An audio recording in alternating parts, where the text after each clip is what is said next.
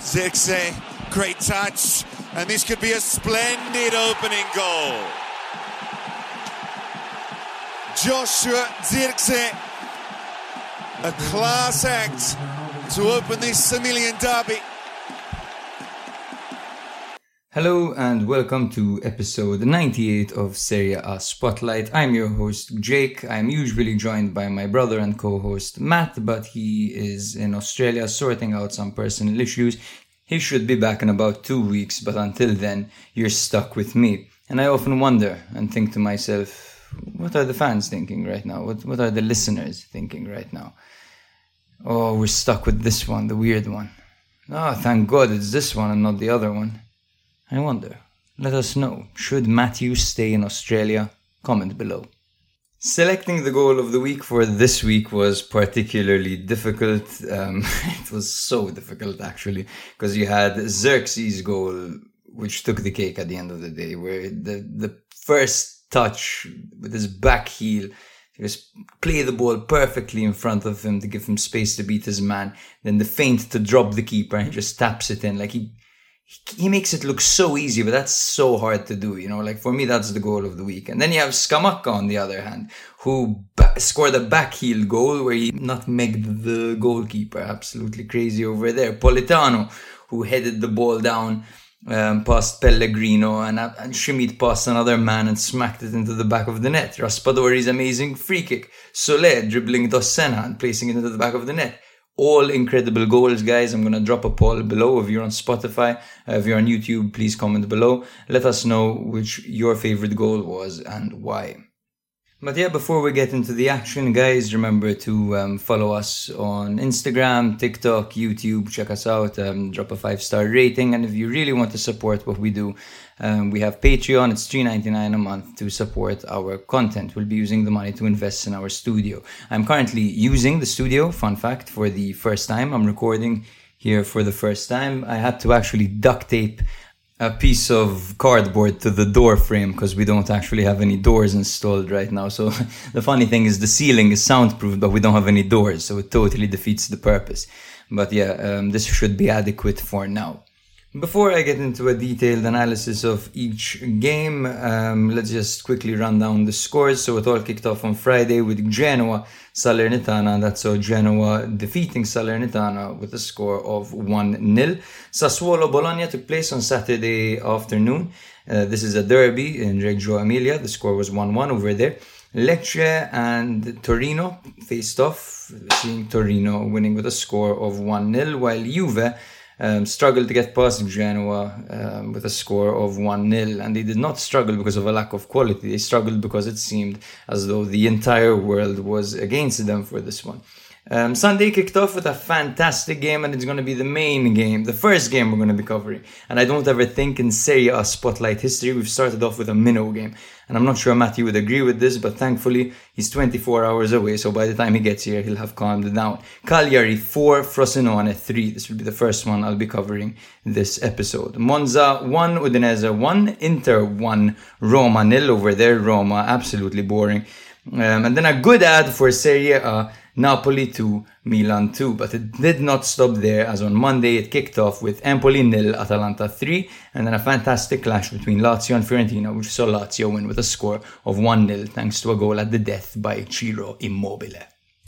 In a week ablaze with the thunderous clashes of Serie A giants, where legends battled and the net quivered with the weight of their prowess, one showdown soared above all an unparalleled spectacle of skill, grit, and redemption.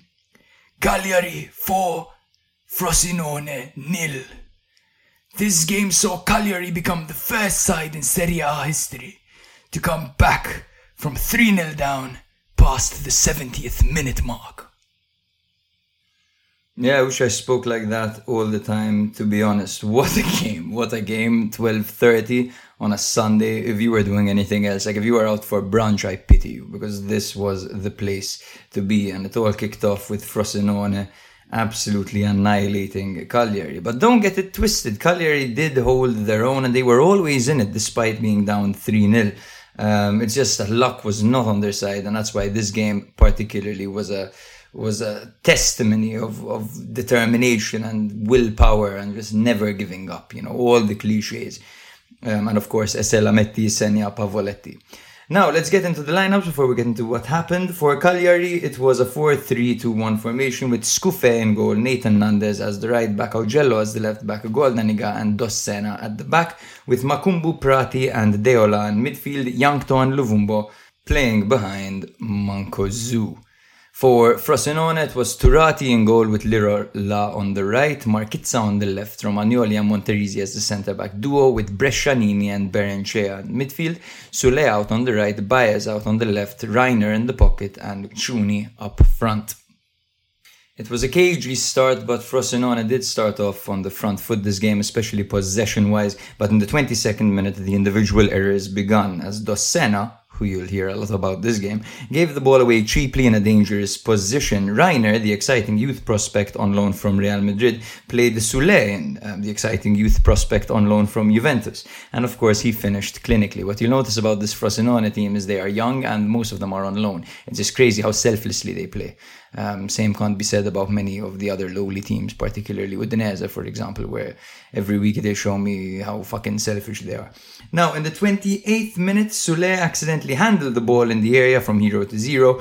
Mancosu um, had to take the penalty. Um, he stepped up and he smacked it into the crossbar the ball fell to Jankto, who couldn't hit the target. So that was already one massive chance missed by Cagliari, who had the opportunity to equalize but could not capitalize on it. In the 38th minute, just 10 minutes later, Soulé went on a solo run, twisted and turned past Dossena, that's the second time we're mentioning him, before slotting home calmly. So it's redemption again, of course. Um, two goals, gave away a penalty granted, but they failed to convert, so he's living in dreamland at this point. In the 43rd minute, Luvumbo played a perfect cross to Mancosu, whose header hit the, hit the woodwork. This is the second time he struck the bar this game after the penalty. So you can tell, you know, Cagliari hitting the post twice, trailing 2 0. Um, they were still in it. They were still in it um, up until this point. So now it's half time. You can tell probably Ranieri was uh, telling his boys, Come on, you've been unlucky. We can do this. Don't concede another one. We're still in this game. Let's go out. Let's get them. 49th minute. Brescianini opens the second half by beating Dos Dossena, third time, 1v1, and rolling the ball into the back of the net to make it 3 0. So at this point, I thought to myself, fuck, the game's over, and I'm just gonna have to watch Frosinone defend a 3 0 lead while Cagliari f- fluff their chances. But that was far from being the case. Gabriele Zappa attempted to head the ball into the back of the net uh, for Cagliari after a corner, but it was cleared off the line brilliantly by defense defender Monterisi. Now, this is another massive opportunity squandered by Cagliari. Luck was not on their side. However, they did not give up. In the 72nd minute, Pavoletti, who had just come on, played the ball to Oristanio, who had just come on, on loan from Inter. He curled it in absolutely beautifully with his left foot this was another potential goal of the week contender. there were quite a few this week. Um, last week I commented that there weren't many crazy goals. Um, apparently they were all saving them for this week. In the 76th minute, shortly after, Barrenechea, who is also on loan from Juventus, playing for Frosinone, gave the ball away clumsily. Um, well, to be honest, he played the ball in a tight space where where he really shouldn't have been risking it, um, especially considering the fact that Cagliari had just scored and they were driven. He should have totally played the safer pass over there, just cleared the ball up. But it was intercepted by Makoumbou, basically, who took full advantage, he drove forward, and he finished to make it 3-2. Now, all of a sudden, Cagliari are back into the game. They need one goal to get an equalizer, and there, there are 15 minutes plus added time remaining.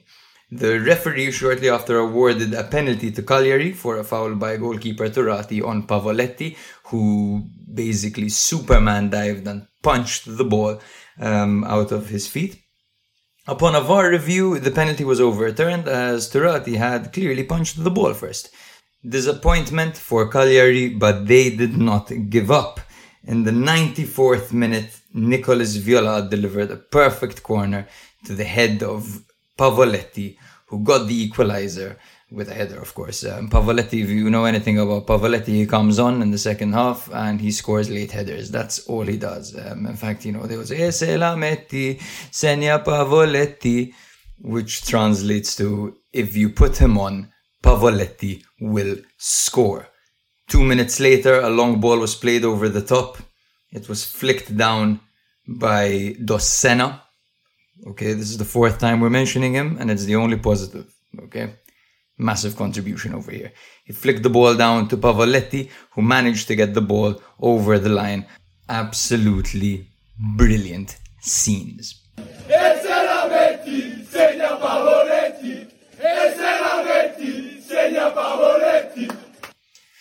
Now, some of you might ask, how the hell did this happen?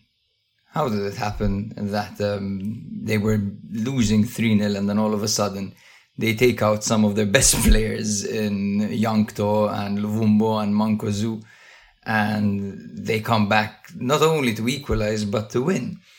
Um, and I would say that the substitutions that Ranieri made were very smart. Okay, so bringing on the likes of Nicolas Viola, Oristanio, and Azzi gave you a nice mixture of like uh, experience, um, young flair in Oristanio. You know, no one really knows what he's gonna do. You know, young on loan from Inter, he comes on, he's driven, he's hungry, and he was the catalyst. In fact, he was the one to score the first goal. He was the one to give them hope. And not to mention Azzi as well, who's got a bit of experience under his belt as well. Um, not to mention that Frosinone are are to blame as well. You know, they're victims of their own um, lack of composure because when the goals started coming in, they panicked and they just kept coming in and then and then and then. And four goals in 20 minutes is just mental to concede. And I feel like the substitutes that had just come off were so shocked. They couldn't even get into the game. Like you see, Bourabia came on, Oyono came on, Garritano, Cheddira, they didn't even know what to do. At one point, the 80th minute, he panicked, he brought on a call. He's like, fuck it, we need a defender over here. Um, nothing. It was all in vain because Pavoletti absolutely destroyed them at the end. Um, another factor, of course, is the determination by Cagliari. Okay, the fact that they were never out of it. Do you know what the players did when they scored in the 93rd minute? The equalizer, the 3 3. They ran to the ball, they grabbed the ball, they ran back to their half, and they placed the ball on the halfway line, ready to go score another one. Like, that's crazy. You just scored three to come back from 3 0 down to 3 3 you should be celebrating, you know, celebrating like it's a winner. No, no, that was not enough for them. They wanted to go all the way, and boy, did they. Now, I'm sure this victory will help Cagliari um, with their confidence. You know, they hadn't picked up a single victory all season, just a couple of draws here and there. They currently sit in 19th with six points let's hope that this is a turning point for them. They even have Lapadula coming back, and I can't wait to see him because he was absolutely bossing it in Serie B, and he's a leader also. You know, they've got a few nice options up front, not to mention Petagna, who hasn't even settled yet. I'm curious to see if he can do anything. As for Frosinone, this won't be the end of the world for them, as they had quite a strong start to the season, and they sit 12th with 12 points. Um, yeah, I don't think this will affect them too much. Hopefully, they it will make them hungry and it'll teach them a brutal lesson in composure and focus. Speaking of a brutal lesson in composure and focus, the next game we're going to be covering is Napoli 2, Milan 2. It unfolded as a spectacle, to be honest. Um, it left both teams with mixed emotions because Milan were totally devastated to throw their 2 0 lead away, while Napoli also looked disappointed by the fact that they didn't manage to get three points out of this one despite being 2 0 down. Rudi Garcia approached the game with a 4 3 3 formation with Meret in goal uh, Di Lorenzo as the right back, Mario Rui as the left back, and Natan and Rahmani as the centre back duo. In the midfield, it was Elmas, Lobotka, and Zielinski, with Kvaratskhelia out on the left, Politano out on the right, and Giacomo Raspadori playing as a false nine.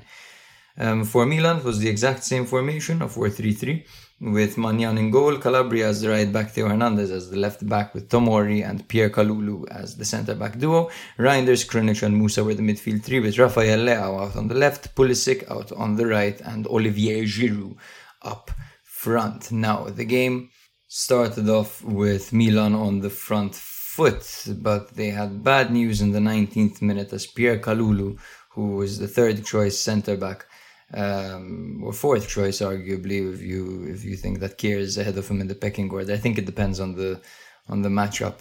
Um, he fell injured and he will be out till 2024. And Marco Pellegrino, who has never played a Serie A game in his life had to step in and replace him for his debut in the Maradona. Talk about a baptism of fire. Absolutely fucking stressful for him, stressful for everyone watching.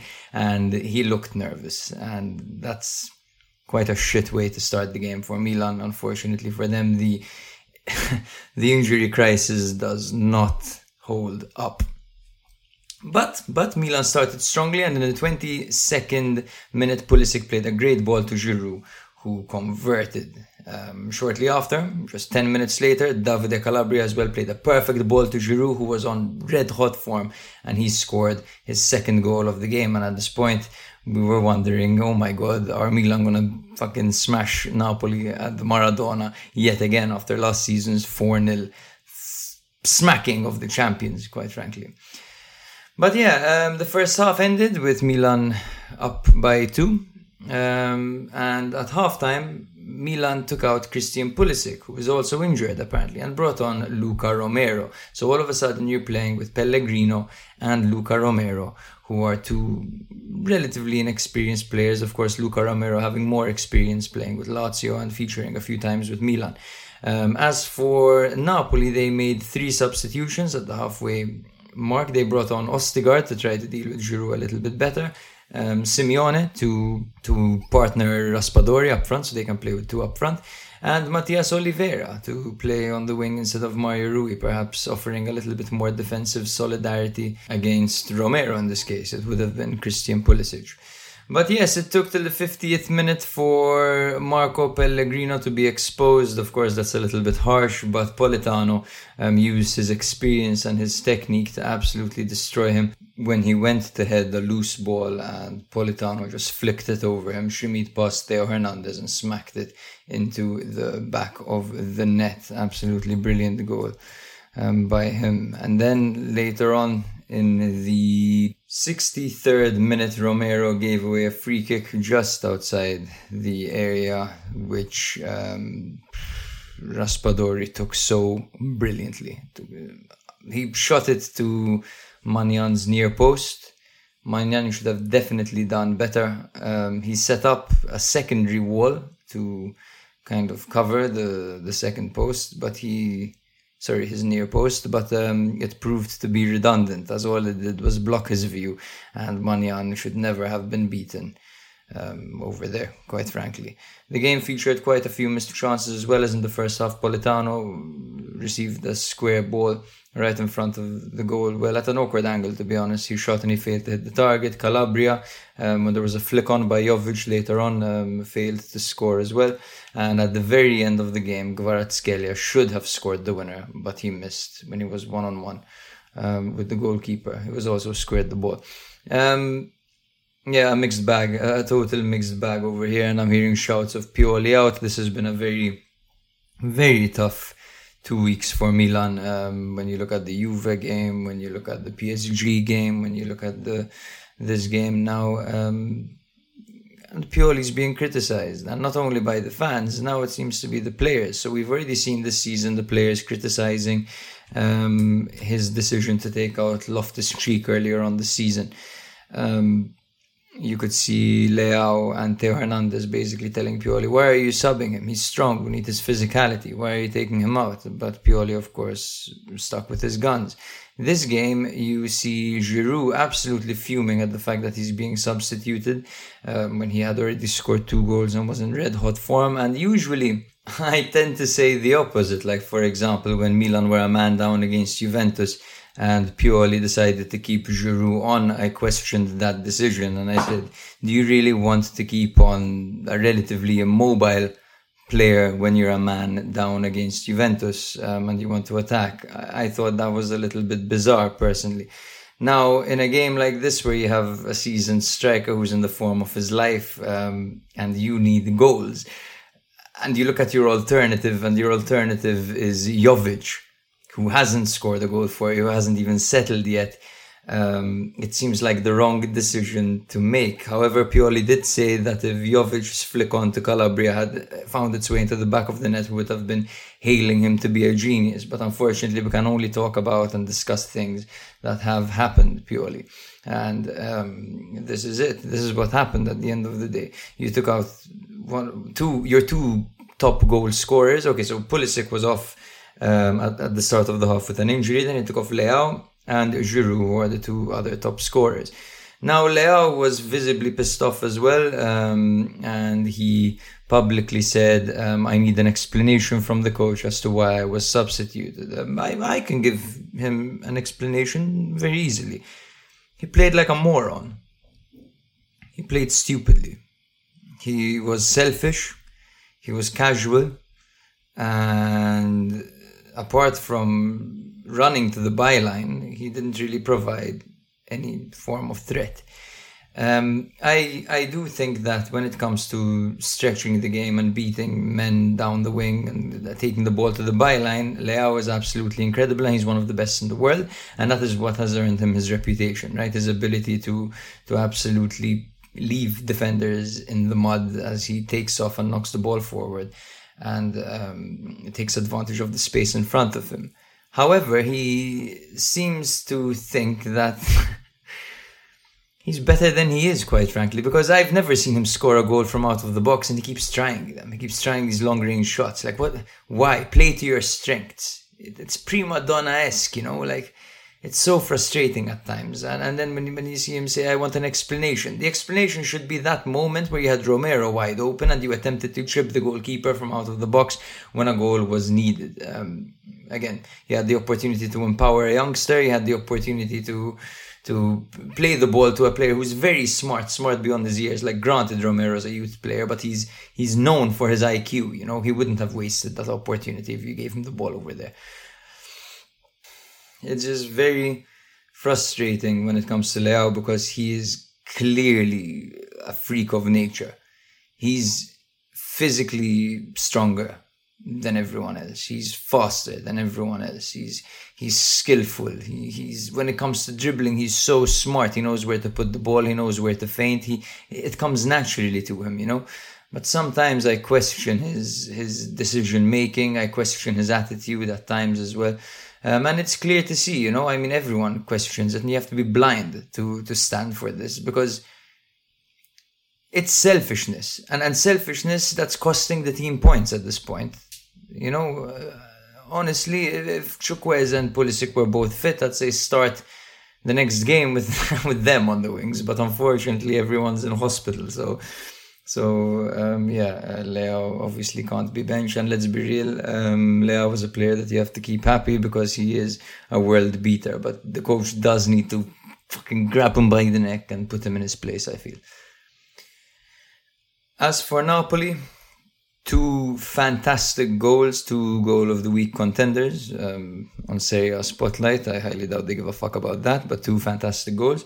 Um, and good substitutions by Garcia to keep them in the game as well. Those three substitutions he made at halftime proved to be uh, quite useful. The, the decision to start Elmas confused me, to be honest, but yeah, it, it all worked out in the end for them.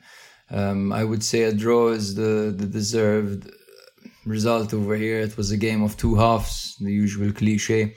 The first half was all Milan, the second half was all Napoli. Um, and it could have gone any other way, to be honest. Um, the margins were so fine towards the end with all the missed opportunities.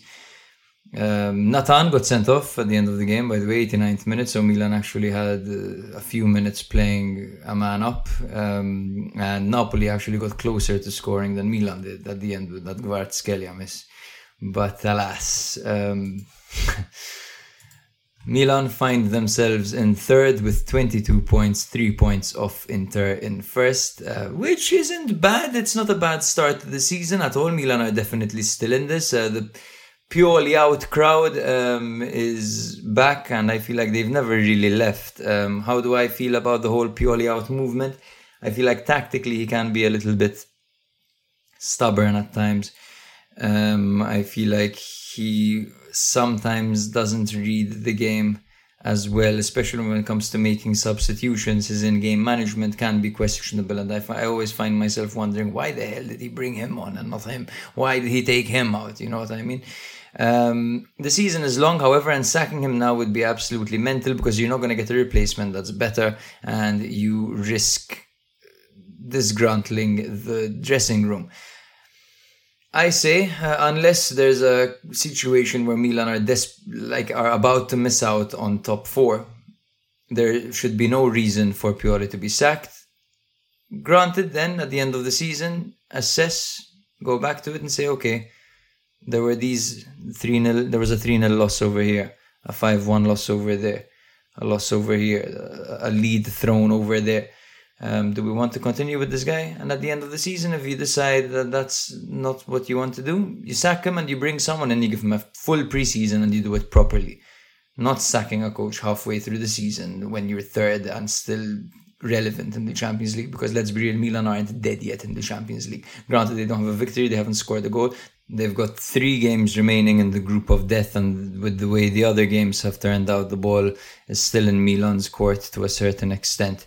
Um, Napoli sit in fifth with 18 points as they kind of figure themselves out with their new identity. Um, I'm sure this um, result will give Napoli fans a little bit of faith in Garcia as a tactician, perhaps not about the way he approached the game initially, but the way he adapted to it and um, eventually prevented a humiliating loss. Um, some of you might argue that Pioli did that himself, not Garcia, but but anyway, let's let's remain positive over here. The good news for Napoli is that um, Victor Osimhen should be coming back in the near future, and he's obviously a massive asset to them because playing without one of the best strikers in the world is obviously much harder than playing with one of the best strikers in the world. The next game I'm going to be talking about is Inter 1 Roma nil. And Roma over here really demonstrated what a negative, boring side they are. Um, and, and I'm being nice over here because Sassuolo approach games against Inter with a positive mentality and they play their football and they try to score their goals while while Roma absolutely surrendered the ball and let Inter play and try to take advantage of um, of slip ups or of half chances. And to be honest, they did get close to getting something out of this um, with that with a Cristante header at some point. But it's it's absolutely mind boggling to me how a team like Roma ha- approaches a game like th- against Inter in this manner, having the ball for merely 19 minutes in the entire game. That's the least any club has held the ball this match day. The least. 19 minutes they had the ball for. Now I know this is Mourinho's approach. I know, yes, okay, it almost worked. It's just, it's just so, so boring to watch. You know, I love, I love Mourinho. Um, nowadays, didn't used to like him when he was, when I was younger. Let's just say that. Um, but nowadays, I've grown to appreciate him um, as a, as a man, as a character, and even historically for what he's done but but yeah, the football is absolutely brutal to watch. Um, and Inter thankfully brought the spice over here. So for Inter, it was a 3-5-2 formation with Sommer in goal, Bastoni, Acerbi, and Pavard at the back, with Di Marco on the left flank and Dumfries on the right flank. Mkhitaryan, Calhanoglu, and Barella were in the middle, with Lautaro Martinez and Thuram up front. For Roma, it was Rui Patricio on goal, Mancini, Llorente, and Ndicka at the back with Cristante on the right, Zalewski on the left, Bove, Paredes, and Cristante in the middle with Lukaku and El Shaarawy up front. This was Lukaku's first time back at San Siro after he refused to renew his contract with Inter. And not only that, he um, actually, I don't even think he was offered a contract with Inter because he was in talks with um, with other teams before the Champions League final had even been played. So So the fans resent him, the players resent him. Um, Barella and Martinez were particularly cold towards him during the handshake at the beginning of the game. Fans had thousands of whistles at the stadium. I believe it was like 30,000 whistles or something. Plus, they had apps on their phone for those who didn't have a whistle. They could download a whistle app on their phone and they could actually um, use that instead. Um, the sound was deafening from our TV, so let alone what it uh, must have been like over there every time Lukaku touched the ball. Um, absolute carnage by the Inter fans. But yes, let's quickly run down how the game went. The first action was Calhanoglu smacking the crossbar from a distance, would have been a fantastic goal. Rui Patricio had a one on one save on Thuram. Dimarco had a narrow miss with the outside of his foot. Uh, Pavard kept bombing into the box. That was an interesting thing we observed, and I think he actually had more touches in the box than Lukaku did in the entire game. Um, uh, more shots too, actually. Um, Thuram missed a golden opportunity with his head still quite wasteful. Um, Cristante headed the ball goalwards, and this was a very, very good shot on target for Roma. Um, and it, it, required a full stretch save by Sommer to, to, to stop that from going in. Calhanoglu took another long range shot, which deflected and almost found its way into the back of the net, while Dimarco kept pelting in crosses. Obviously, you know how relentless he can be. Eventually, he delivered a low cross between the goalkeeper and the defense. It took up until the 81st minute for this to, to actually work, where Thuram was there to slot it in. And he scored the winning goal. Lukaku's replacement, right in front of Lukaku in Lukaku's stadium um, while he's being whistled and everyone's cheering for him. It must have been absolutely horrible for Lukaku to watch that. Can you imagine? And I'm sure he hated every second of it um, because he has demonstrated that he has a particularly large ego. Shortly after that, Carlos Augusto struck the ball venomously from way out and rattled the crossbar. And at the end of the game, Cristante had the ball from outside the area and he had a miracle attempt where he shot from long range but failed to hit the target. He actually skied it.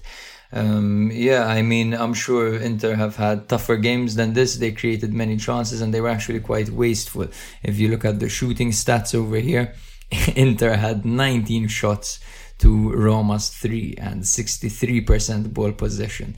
Um, when it comes to shots on target, however, Roma kept it tight, so they actually didn't allow Inter many shots on target. They only had three shots on target, Inter, while Roma's one shot on target was probably the closest opportunity in the game that anyone got who didn't score, of course. Um, yeah, that header by Cristante, wow, what a save by Jan Sommer. I want to highlight quickly the importance of Dimarco, who, in my opinion, is one of the best left wing backs in world football. He is absolutely relentless. He is a playmaker. Uh, Inter tick through Dimarco. Don't get it twisted. It's all about Dimarco. He links the defense to the attack. He's the the catalyst in this team. He's brilliant. Amazing player. I also want to congratulate Simone Inzaghi for trusting one of his players on a yellow card and not substituting him, as Alessandro Bastoni got a yellow card in the 64th minute, and that would usually mean that in the 70th minute he'd be subbed off. But he actually left him on until the end of the game, so congratulations, Simone Inzaghi, in trusting your man, something you are not very used to, to doing. When it comes to Roma, I forgot to mention that Mourinho wasn't actually on the bench because um, he's serving a suspension, as always. Um, it was the assistant manager who was there, and it would have been entertaining to see Mourinho at San Siro, um, even though he's usually well behaved over there because the Inter fans absolutely love him because he won the treble um, with them. But yeah, it, it is looking quite bleak for Roma in these big games. They really don't turn up. Um, they currently sit in ninth with 14 points, and I think obviously their European aspirations are alive and well, and even a Champions League spot is, is up for contention for them. But they are going through a little bit of an injury crisis, and with their best players back, hopefully we'll get to see them playing more expressive football, not just pragmatic defensive counter-attacking opportunistic football that they're they're playing right now. Inter, on the other hand, sit comfortably in first with 25 points, um, two points ahead of Juventus in second, as they continue to to show that they are a force to be reckoned with in this league. let's talk about Lazio 1 Fiorentina nil. This was a Monday night clash uh, in the 10th round of Serie A. Um, and it took up until the 95th minute for the game to be decided. And it was absolutely beautiful the way it was decided because at one point late into the second half, the fans in the Olympicos started chanting, Ciro, Ciro, basically summoning their all-time leading goal scorer in Ciro, Ciro Immobile. Kind of unfair on Castellanos, who was having a great game, but of course they want to see their talisman and the man who has changed so many games for them. Um, obviously, Ciro Immobile came on, and Lazio were given a penalty at the end of the game, and he converted it to win the game. You know, football is all about these moments for me. You know, like Thuram scoring in front of Lukaku, the the contrast between Thuram's night and Lukaku's night the fact that um, the fans have so much power. They, they call for a player, the coach brings him on, and they empowered him so much that there was no doubt that Ciro Immobile was ever going to miss the penalty. And you can tell Patrick that he didn't have to look away because Ciro Immobile hardly ever misses penalties. Uh, he's a fantastic penalty taker.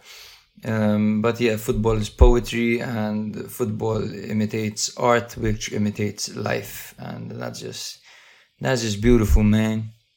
But yeah, we should probably get into the lineups. Um, for Lazio, it was the usual 4-3-3 formation uh, with Provedel in Lazzari, Patric Romagnoli and Marusic at the back with Guendouzi, Rovella and Luis Alberto in the middle. Uh, Zaccagni was out on the left, Felipe Anderson was out on the right with Castellanos starting up front. The ever impressive Castellanos. He's, he's looking better and better. For Fiorentina, it was Terracciano in goal in their 4-2-3-1 formation with Biraghi, Milenkovic, Martinez, Quarta and Parisi at the back, Arthur and Duncan in the double pivot with Ikoné, Bonaventura and Gonzalez playing behind Lucas Beltran. Um, you know, the home side started the game strongly, of course, being Lazio. They had um, a missed opportunity by Luis Alberto, who was set up really nicely by Taty Castellanos um, you had Guendouzi trying and um, playing the ball into the box. Uh, you had Beltran actually in the 12th minute who scored offside. Uh, he was played a marvelous ball over the top, but he, he controlled it with his arm. He showed great technique though to take the ball down with his arm and round the goalkeeper and score. It took VAR for the referee to, to call that goal off. He did um, hit the post later on. Um, he hit the post and then the ball ricocheted off Provedel and back into play. And at the end of the half, uh, there was a little bit of drama actually, as Ikoné seemed to be dropped in the box. However, the ref seemed to think otherwise as um, he did not give the penalty. Luis Alberto had a particularly poor game, I feel, this game.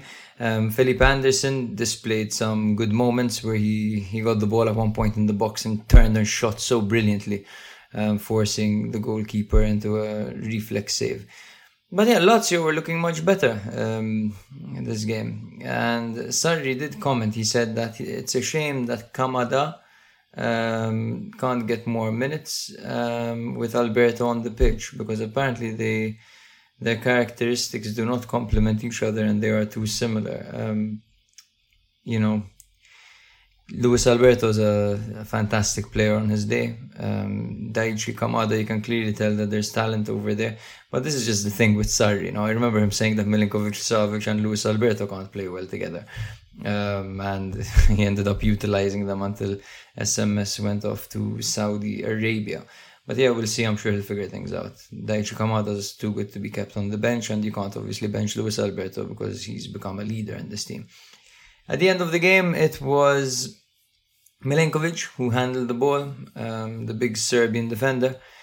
Uh, in the box, the referee pointed to the spot, and it was Immobile who stepped up, of course, shot the ball low and hard to the left. The goalkeeper went the wrong way, and Lazio took home all three points. Lazio seemed to be on good form. They seem to be recovering. They've won four out of their last five matches, and they have climbed up to seventh with 16 points. As for Fiorentina, they are in sixth, one point ahead of Lazio with 17 points. As now they've got two losses in a row. They have a bit of, they're going through a bit of a slump right now, but obviously this tends to be the case. Both teams are trying to balance European football and the Serie A. They're both trying to play to their high standards, um, and sometimes it can bite you in the ass. Like Fiorentina's loss last week was, you know, they, in Maltese there's an expression, uh, "Tizloq fin You slip where it's dry, and Fiorentina definitely slipped where it was dry last week. A loss to Lazio is forgivable and excusable. Granted, perhaps it was a little bit harsh. They had a um, they had many opportunities. They had a goal that was ruled out. They had a penalty call. They lost to a last minute penalty. They had seven shots on target to Lazio's three shots on target. You know, it's it's a bit of a bitter pill to swallow, but um, but yeah, I'm sure they'll bounce back. The next game I'm going to be covering is Juventus 1 Verona nil. Um, Juve lined up with a 3-5-2 formation with Szczesny in goal, Rugani, Bremer and Gatti at the back with Kostic out on the left and Weah out on the right with Rabiot, Locatelli and McKennie in the middle. Moise Kean and Dusan Vlahovic formed a striking partnership up front. For Verona, Marco Baroni's men lined up with a 3-4-1-2 formation with Montipò in goal, Terracciano, Dawidowicz and Magnani at the back with Faraoni out on the right, Doig on the left, Hongla, Folorunsho and Duda playing in the middle with Juric and Bonazzoli up front. In the 12th minute of the match, Moise Kean scored a fantastic goal, but the goal was disallowed because he had been offside in the build-up play by a stud. Um, harsh, very, very harsh over there, um, and it drew a lot of attention. Um, should the goal have stood? Was it onside? You know, at the end of the day, people are arguing that it was so close that the goal should have been given. However, where do you draw the line? I feel like the offside rule could be one of those that's um, black or white, you know. Pun intended. Let's just say it was intended because uh, of Juve, of course. um, it was it was offside, you know, marginally and as close a call as it's gonna get. But we can't make exceptions like this, you know, unless the rule is changed entirely. Um, I do like the idea of the offside rule uh, favoring the striker, so that if the striker is in line with the defender, um, it's onside regardless um, of on if he's ahead of him or not. However, that is not the rule at the moment. Um, the rule states that if the defender is ahead, if the striker is ahead of the defender when the ball is played, then that's offside. And unfortunately, with that being the rule, this this is offside. Now, maybe for the next game, Moise Kean will have to wear um, a shoe size smaller. Yeah, um, Juve got close again through Moise Kean in the first half, and Bonazzoli had an opportunity um, towards the end of the first half where he forced Szczesny into a great save. Uh, Moise Kean scored again in the second half, but this time it was ruled out for a foul, and this was absolutely ridiculous. Okay, Juve were hard done in this game. Um, this was a very harsh foul to give, as he barely made contact with the player um, yeah, ruled off, and it seemed like Juve were not going to get the three points over here. However, at the end of the game, in the 96th minute, Gatti whipped the ball into the box. Milik headed it into the bar, and Cambiaso scored the rebound um, to give Juve a dramatic 1 0 victory at the death against Verona, a victory that was well deserved. Um, Juve absolutely dominated Verona, taking 30 shots to Verona's 7. Uh, Juve had 6 shots on target this game, while Verona only had but one Bonazzoli attempt, and they deserved the victory. Uh, it would have been extremely harsh if they didn't get all three points, considering the nature of the goals that were called off. Um, but yeah, Juve won and temporarily entered first place. Um, with Inter's victory, that sees Juventus in second place with 23 points while Hellas Verona are in 16th with 8 points, just 1 point outside the relegation pool. I also forgot to point out that uh, there was a penalty call on Chiesa as well, so that would have made it even more controversial uh, if it could get any more controversial. um, than it currently uh, was at the time. Um, Chiesa's influence of the bench was absolutely amazing, adding energy and chaos and attacking the Verona goal on multiple occasions. For the Empoli nil Atalanta 3 game, this was a fantastic game to, to come home to after work on a Monday. Um, Empoli lined up with a 4-3-3 formation with Berisha in goal. This was, of course, a, a potential banana slip for Atalanta, as um, Empoli have got their shit together since the reappointment of Andreazzoli. Ebuehi, Walukiewicz, Luperto, and Cacace were at the back, with Marin, Grassi, and Maleh in the middle, with Cambiaghi out on the right, Cancellieri out on the left, and Caputo up front for Atalanta in their new third kit, which is red and lovely. Um, Juan Musso was in goal, Kolasinac, Djimsiti, and Scalvini were at the back, with Ruggeri on the left, Hans Hateboer on the right, making his return. Um, he used to be a regular starter, and that's how we remember him on the great Atalanta side. Ederson and Martin de Roon were in the middle, with Koopmeiners playing behind Scamacca and Lookman. The first half witnessed Atalanta's complete domination um, as evidenced by their overwhelming possession and attacking prowess, quite frankly. Scamacca's goal early on in the game set the tone for Atalanta's attacking intent, with uh, his creative backheel flick, nutmeg flick, ensuring a well deserved lead. Atalanta's overall superiority was underscored by Scamacca's attacking prowess. The Italian was on fine form this game and played a pretty much flawless game. He also went on to almost score again, just near miss over there, and scoring a goal which was chalked off for offside. Scamacca also went on to set up Teun Koopmeiners, who scored uh, with a well placed finish and then scored another goal in the second half thanks to an assist by Martin de Roon in the 51st minute. Empoli got close through Cambiaghi, but um, Atalanta's offensive onslaught was simply too much for them. And at the end of the day, it was quite an easy win for Atalanta, who had 56% ball possession and 18 shots to Empoli's 9. Um, six shots on target for Atalanta to Empoli's 2. Um, as for the league standings, Atalanta are in fourth place with 19 points, while Empoli are in 18th place with 7 points. Despite their lowly standings, uh, there's a clear improvement over there.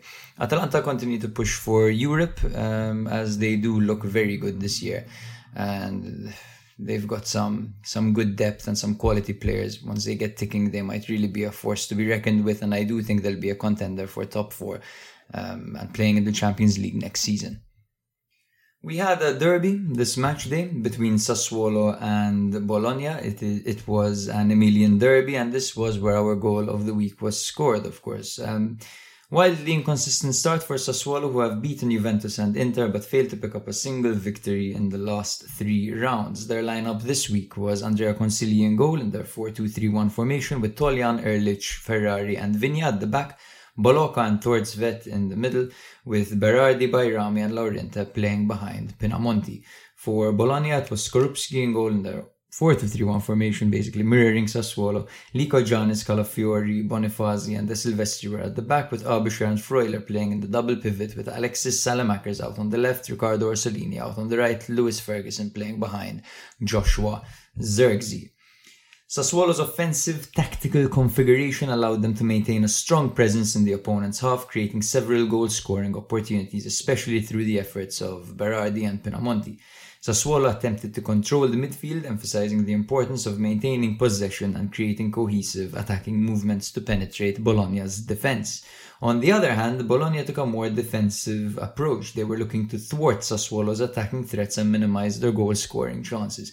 Bologna strategically focused on keeping everything tight, um, and players like Skorupski and Calafiori um, did very well to disrupt Sassuolo's rhythm and uh, limit their ability to play sustained attacks.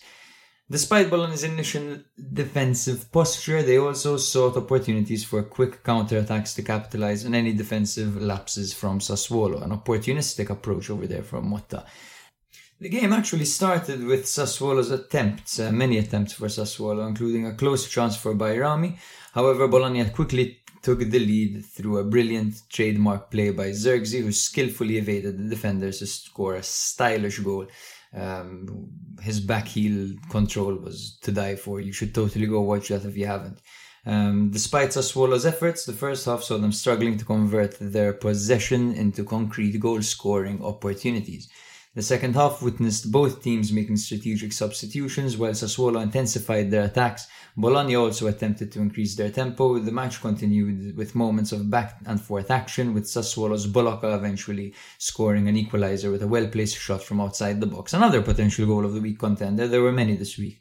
The game saw further attempts from both sides, with Zirkzee initially scoring another goal, which was disallowed due to Orsolini's offside position. A few crucial saves by Skorupski saw the game and 1 1 with Bologna in 8th with 15 points, while Sassuolo are down in 15th with 11 points. Yeah, a draw here was, I think, the the fair result. Um, five shots on target for each team. Bologna dominating the possession, even though watching the game, it totally didn't feel like that was the case. I mean, how the hell did Bologna have 60% ball possession? It felt like Sassuolo were more involved than that. Um, but yeah, it was an interesting watch, and yeah, fair draw, fair draw over here. We'll be moving on to Monza Udinese, which ended 1 1 for Monza. It was Di Gregorio on goal, Carboni, Mardi, and Caldirola at the back with Kyriakopoulos on the left, Ciurria on the right with Pessina and Gagliardini in the middle, Vignato and Colpani uh, played behind Colombo. For Udinese, it was a 3-5-2 formation with Silvestri in goal, Perez, Bijol, and Kabasele at the back, with Ebosele out on the right and Zemura out on the left, with Payero, Wallace, and Samardzic in the middle. Success and Pereyra were up front. Now, Monza got an early lead orchestrated by Colpani, um, and it aligned with the team's strategic approach, to be honest. With the absence of Izzo and Ambrosio in defense, um, the inclusion of Carboni was obviously necessary. The structured offensive head setup, spearheaded by Vignato and Colpani, posed a significant threat to Udinese's defensive line, and in fact, the first half was all Monza's. they had 57% ball possession and three shots on target to Udinese's nil. However, however, the second half saw Udinese making a few tactical changes, bringing on Kamara um, Lovric, Lucca, and Ferreira, and they easily grew into the game. Their substitutions brought in a lot of energy, and as the game progressed, both teams continued to make more tweaks in pursuit of a decisive breakthrough. Monza's tactical adjustments included the introduction of Bondo and Carvalho, sought to fortify their defensive strategies, while Udinese brought on, of course, um, offensive players that I mentioned earlier. A ball over the top that wasn't dealt with by Monza, so Lucca at the far post um, executing a perfect poacher's finish over there, the six foot seven striker. Um, hardly ever scores with his head because his technique is just that good that he doesn't need to. When you have a player who's that tall with so much technique, it's always fun to watch. Udinese are one of the most selfish teams in the league, and I hate watching them, quite frankly, because Players like Lovric, for example, towards the end of the game had a player wide open, but he went for the shot. Absolutely disgusting. There's there's a situation like this every single week with Udinese.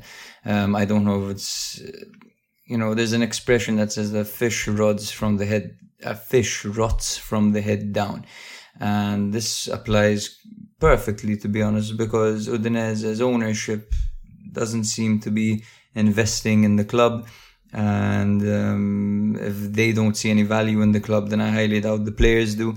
So the players might view this team as a stepping stone in their career, um, or as an opportunity to stat pad a few personal stats, and that seems to be the case with Udinese, unfortunately, at the moment. Um, we all know that their owners also own Watford, so they do have um, other interests and priorities. Udinese sit in 17th with 7 points. They have actually drawn 7 games. So they don't lose very often. They never win. They have 0 wins. They've lost 3 times, but they've drawn 7 times. As for Monza, who are way more impressive, and their project is lovely compared to Udinese, especially. They sit in 10th, perfectly mid table, with 13 points. Um, yeah, they've won 3, they've lost 3, and they've drawn 4. So yeah, despite Udinese's lackluster start and the fact that they've sacked a manager already, um, they're actually a very solid team when it comes to their defensive setup, and teams are struggling to beat them. So I highly doubt they'll get relegated, um, and we'll keep seeing them slowly deteriorate until they do. Um, I predict within the next five years, if it's the same ownership, they will go down to Serie B. As for Lecce Torino, where Torino beat Lecce away from home with a score of 1 0 thanks to a goal by Buongiorno on his return. Um, the lineups involved Lecce's 4-3-3 formation with Falcone in goal, Gendrey, Pongracic, Baschirotto and Gallo at the back with Rafia Ramadani and Gonzalez in the middle with Almqvist and Banda on the wings with Krstovic up front. For Torino, it was Vanja Milinkovic Savic in goal in a 3-4-3-5-2 formation, sorry, with Ricardo Rodriguez, Buongiorno and Vojvoda at the back, Lazaro and Bellanova on the wings, Gilinetti and Gineitis in the middle, Pellegri and Sanabria up front. Now the game started off and it was all Lecce with missed opportunities from Banda and Krstovic and Almqvist. They were really pushing to get the lead, but in the 40th minute, Buongiorno got on the end of a cross and smashed the ball into the roof of the net. In the second half, Torino seems to have settled into the game nicely and their defensive cohesion was clear to see. Um, they created the better chances in the second half, and Lecce slowly faded out and didn't have anything to answer to the Torino side. These two teams are both very exciting. Um, we all know, and we have discussed um, many times on this podcast, that Juric is facing a few problems, especially when it comes to getting the team ticking offensively. Uh, maybe he should start playing Buongiorno as a striker. Um, as for Lecce, of course, you know that we are enamored by them over here. We are big fans of Almqvist, Krstovic, Banda, Strefezza, all these guys. They're all so much fun to watch. Um, and they did put on a show at the beginning of the game before they kind of fizzled out. Um, got sent off towards the end of the game for a foul on Bellanova that seemed to injure him. Um, he got uh, he got um, sent off for complaining, of course as he's the manager. I made it sound over there like Juric ran onto the pitch, fouled Bellanova, and got sent off. Trust me, this was not the case. Torino currently sit in 13th with 12 points, while Lecce sit in 11th with 13 points. 10 match days in, and the table is really taking shape. Curious to see what happens, um, and curious to see what Matty has to say about this, um, my co host. Um, yeah, I can't wait for him to be back because I must say that doing this alone is way less interesting than doing it with him. The final game I'm going to be talking about was Genoa 1 Salernitana nil. This saw Alberto Gilardino facing Filippo Inzaghi, two men who have won a Champions League trophy together. Genoa lined up with Josep Martinez in goal in their 3-5-2 formation with Dragusin, Bani and Vasquez at the back, Sabelli and Martin on the wings with Malinovskyi, Badel and Frendrup in the middle, Retegui and Gudmundsson were the striking partnership. For Filippo Inzaghi's Salernitana, it was a 3 4-2-1 formation with Ochoa in goal, Pirola, Gyomber and Lovato at the back with Bradaric and Mazzocchi on the wings, Coulibaly and Maggiore in the middle with Cabral and Candreva playing behind Dia. Um, Genoa created several close goal scoring opportunities early on. Both Badel and Retegui hit the post in the opening minutes, reflecting Genoa's strong offensive intent from the get go. However, Retegui's performance was cut short as he had to leave the field due to a recurring knee injury. Um, so sad to see over here. I really hope we get to see him um, at his best as he's a very exciting striker. Despite this setback, Genoa continued to dominate the game with Gudmundsson eventually scoring a crucial goal, exploiting an assist from Malinovskyi, which would have also been a potential goal of the week contender. In the second half, the tactical adjustments made by both teams significantly impacted the game. Salernitana shifted to a 3-4-2-1 formation, introducing Sambia and Bohinen to create a more balanced midfield. This change allowed Salernitana to take advantage of Genoa's slightly lower tempo and exploit the absence of Retegui.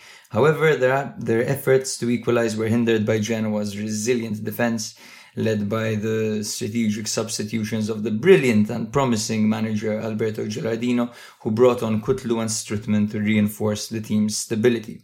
While Salernitana attempted to push forward and create goal scoring opportunities, their efforts were thwarted by a lack of creativity and precision in the final third.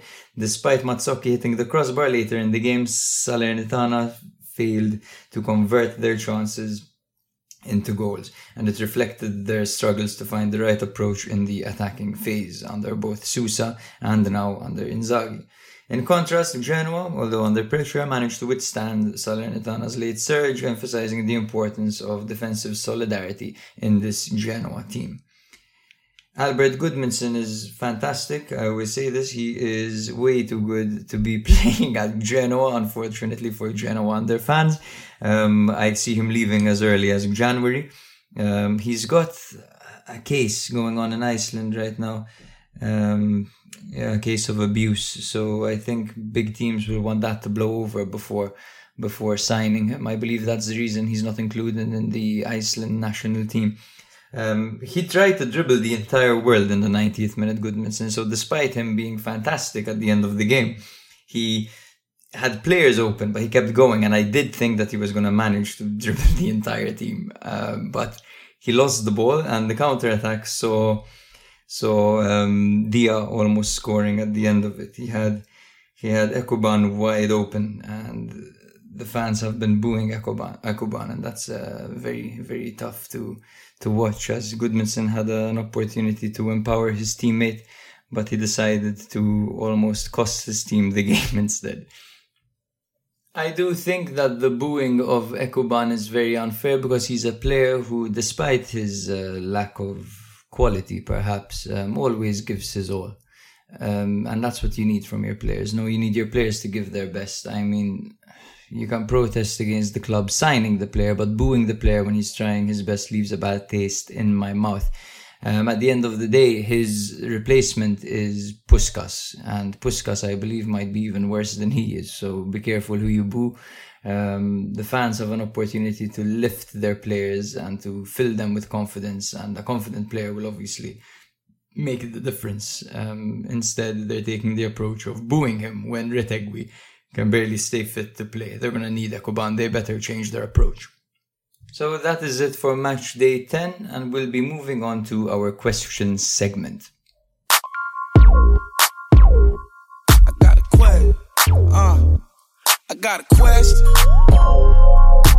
If it's your first time here, welcome to our question segment. This is where we take listener questions and hot takes. You can drop voice notes, you can drop uh, your opinions on Twitter or on Instagram. You can find us at Serie A Spotlight and we will be sure to discuss them.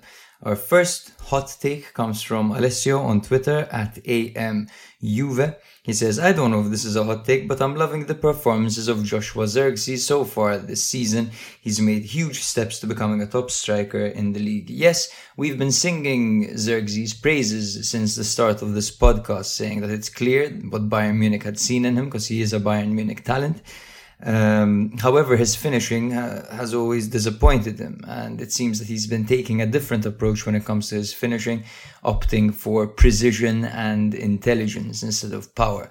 Um, he's smart enough to move his body in a way to deceive the opponent and goalkeepers, and he often leaves goalkeepers flat footed as he just rolls the ball past them. His development has been fantastic, and he's having a fantastic season. Um, I do think that he would be a good fit at a big club. For example, a team like Milan, who need a striker who thrives at hold up play, he might be. He might be perfect, who knows? But if he keeps scoring goals at this rate, he's definitely not gonna come cheap.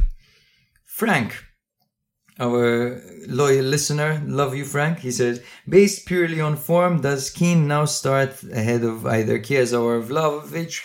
If yes, who drops out? Um, I think Kean's form is fantastic, and I think he's putting Vlahovic to shame. I think a spell on the bench for Vlahovic might not be a bad a bad thing for Juve right now with the form Kean's in.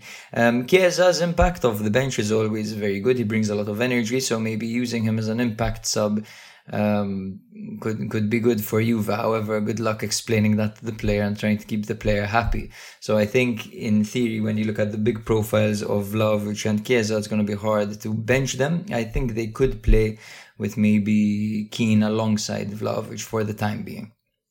William on Twitter asks, can you touch on Matías Soulé? Of course we can touch on Matías Soulé. We often talk about him on this podcast. He is a fantastic youngster. He's only 20 years old and he's owned by Juventus. Um, Juventus bought him nice and young from a team called Kimberley. Um, don't ask me anything about Kimberly. I don't know anything about them, but he is from Argentina and has featured for Argentina at under 16, under 21, and under 20 level. Um, last season, he scored his first ever goal for Juventus and his only goal for Juventus. He's had 15 appearances for them. And this year, he's become a prolific player and a star at Frosinone with eight games and five goals. I think his play style is quite similar to Domenico Berardi, where he's got that, that kind of largish frame. He's six feet tall. Um, and he's very hardworking and technical and has a certain amount of flair to his game, which is always fun to watch. He's extremely exciting, and I do hope that he continues to develop like this. Um, the question is, is Juventus the right environment for this guy to continue developing? Um, in a 4-3-3, he thrives. Um, Frosinone play a fantastic, attractive, positive brand of football, and definitely contrasts Juventus's approach starkly. Leo Messi um, asks a question on Instagram. I asked for his name, but he preferred to not share it. So he asked to be referred to as the cool, mysterious Leo Messi. Um, he asks, did Fiorentina get robbed against Lazio? I don't think it was a robbery. No, um, if you are referring to the penalty call um, on Ikoné, I don't think there was enough in it for it to be given a penalty. Ikoné seemed to already be falling when uh, the defender put his hand on his shoulder. I I wouldn't say they got robbed. Um, they were unlucky, but definitely not robbed. I would also like to give a shout out to Andy Chrétien who DM'd us telling us that um, he had a bet on Kean to score over for Kean to score and for Juve to get over 1.5 goals against Hellas Verona. If anyone's been robbed, it was definitely Andy. And also shout out to our boy Jake for showing us how to um, do Viola's celebration from the last episode. Um, thanks to you, I have finally managed. Thank you for listening, guys. Thank you for tuning in. Be sure to DM us, to rate us, to sign up to our Patreon, to support us, and to be added to our WhatsApp chat. You know the drill. Goodbye. I'm like a star, you can't stop my shine. I'm cloud nine, my head's in the sky. I'm solo, oh, I'm riding solo, I'm riding solo.